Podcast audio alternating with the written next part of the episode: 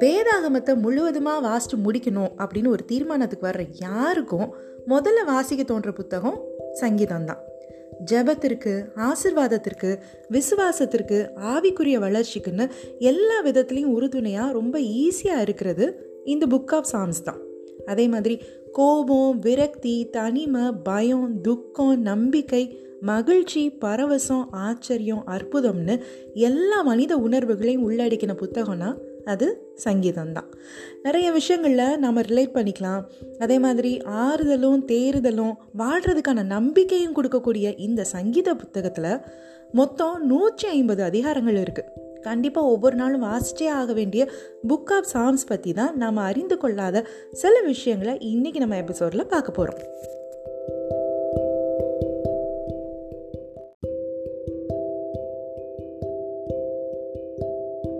சங்கீதம் தான் வேதாகமத்தின் நீளமான புத்தகங்களில் மூணாவது இடத்த பிடிச்சிருக்கு. மிக நீளமான புத்தகம் அப்படின்னு முத இடத்துல எரேமியாவும் ரெண்டாவது இடத்துல ஆதியாகமும் இருக்குது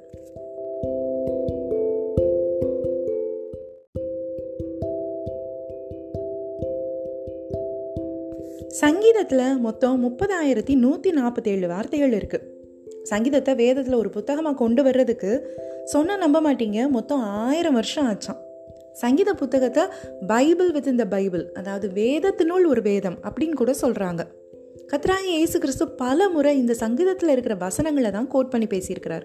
மொத்தத்தில் புதிய ஏற்பாட்டில் மட்டுமே நூற்றி மூணு தடவை சங்கீதத்திலிருந்து வசனங்கள் மேற்கோள் காட்டப்பட்டிருக்கு.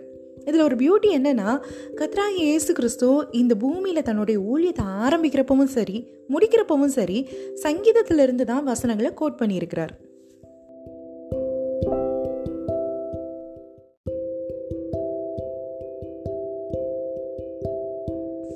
சாக்கடல் ஓலை சுருள்கள்னு சொல்லுவாங்க. டெட் சி ஸ்க்ரால்ஸ் டெட் சீலேருந்து கண்டுபிடிக்கப்பட்ட ஓலை சுருள்கள் இருபதாம் நூற்றாண்டில் கண்டுபிடிக்கப்பட்டுச்சு. அப்படி கண்டுபிடிக்கப்பட்ட ஓலை சுருள்களில் சங்கீதத்தின் பல அதிகாரங்களை வந்து கண்டுபிடிச்சி எடுத்திருக்காங்க. அது யார் எழுதுனாங்க அப்படின்னு கண்டுபிடிச்சிருக்காங்க. ஆனால் இப்போ வர நாற்பத்தெட்டு அதிகாரங்களோட ஆத்தர் யாருன்னு தெரியவே இல்லை. யார் எழுதுனதுன்னு தெரியாமல் அந்த நாற்பத்தெட்டு அதிகாரங்களும் ஒரு மர்மமாகவே இருக்குது ஆனாலும் பெரும்பான்மையான சங்கீதங்களை தாவிதி எழுதியிருக்கிறனால தாவிதின் சங்கீதம் அப்படின்னே இந்த புத்தகம் அழைக்கப்படுது.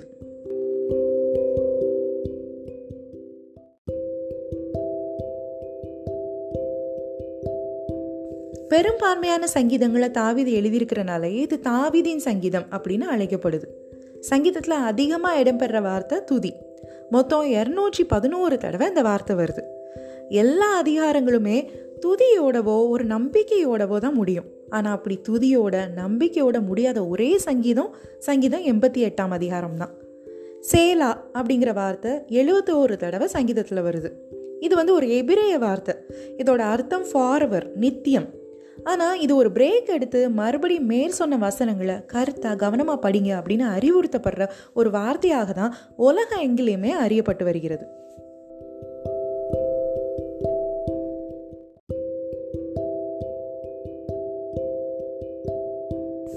உள்ளதுலேயே ரொம்ப பழமையான சங்கீதம்னா அது தொண்ணூறாம் சங்கீதம் தான் எழுதுனது மோசே. எழுதப்பட்ட வருஷம் ஆயிரத்தி நானூற்றி ஐம்பதாம் பிசி சின்ன சங்கீதம் அப்படின்னா நூற்றி பதினேழாம் சங்கீதம். நீண்ட பெரிய சங்கீதம்னா அஃப்கோர்ஸ் நூற்றி பத்தொன்பதாம் சங்கீதம். லாஸ்ட் ஃபன் ஃபேக்ட் என்னன்னா சங்கீதம் நூற்றி பதினேழு அல்லது நூற்றி பதினெட்டை சென்டர் ஆஃப் த பைபிள் அப்படின்னு சொல்கிறாங்க இது ஜஸ்ட் ஒரு ஃபன் ஃபேக்ட் தான். ஏன்னா அமைக்கப்பட்டிருக்கிற அந்த வசனங்களின் எண்ணிக்கையை பொறுத்து நூற்றி பதினேழாம் சங்கீதமும் நூற்றி பதினெட்டாம் சங்கீதமும் சென்டர் ஆஃப் த பைபிள் பைபிளோட கரெக்டான நடுவில் அமைந்திருக்கிறனால இதை அப்படி சொல்கிறாங்க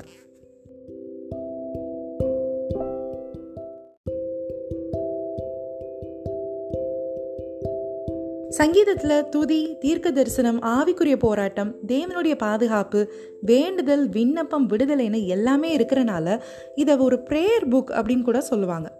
இந்த ப்ரேயர் புக்கை தான் நாம் நம்முடைய டெய்லி கொஞ்சம் வேதம் பாட்காஸ்ட்டில் ஒவ்வொரு நாளும் வாசித்து தியானிக்க போகிறோம் தினமும் பாட்காஸ்ட்டை கேளுங்க. நம்ம சேர்ந்து வேதாகமத்தை தியானிப்போம். கர்த்தருக்குள்ளே வளருவோம். கர்த்தர் தாமே நம்மை ஆசிர்வதிப்பாராக.